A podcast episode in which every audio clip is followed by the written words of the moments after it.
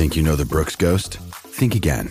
Introducing the all new, better than ever Ghost 16. Now with nitrogen infused cushioning for lightweight, supreme softness that feels good every step, every street, every single day. So go ahead, take your daily joyride in the all new nitrogen infused Ghost 16. It'll turn your everyday miles into everyday endorphins. Let's run there. Head to brooksrunning.com to learn more.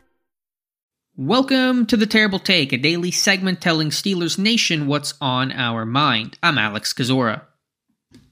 On Wednesday, the NFL released their list of Pro Bowlers. TJ Watt was expected. It was great to see Miles Killebrew on that list, and Minkah Fitzpatrick's inclusion was curious and more reputation based than anything else. Don't blame the fans either. They did not include him in their top 10 list of votes. But one thing that irks me about the Pro Bowl setup is the one slot for each specialist, each kicker, punter, and long snapper. The league can open that up. They can make it two per conference.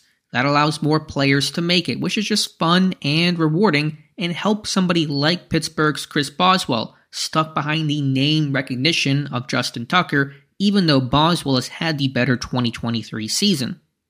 What does having two spots hurt? There's not even a game anymore. Having one selection makes it such a tough path for those specialists to get in, and frankly, it's one reason why it's difficult for some of these names to get Hall of Fame recognition.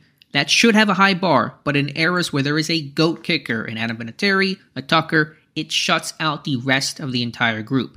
Expand the field, make it a Noah's Ark of a ballot with two punters, kickers, and snappers per conference. I promise, no one will be against the move.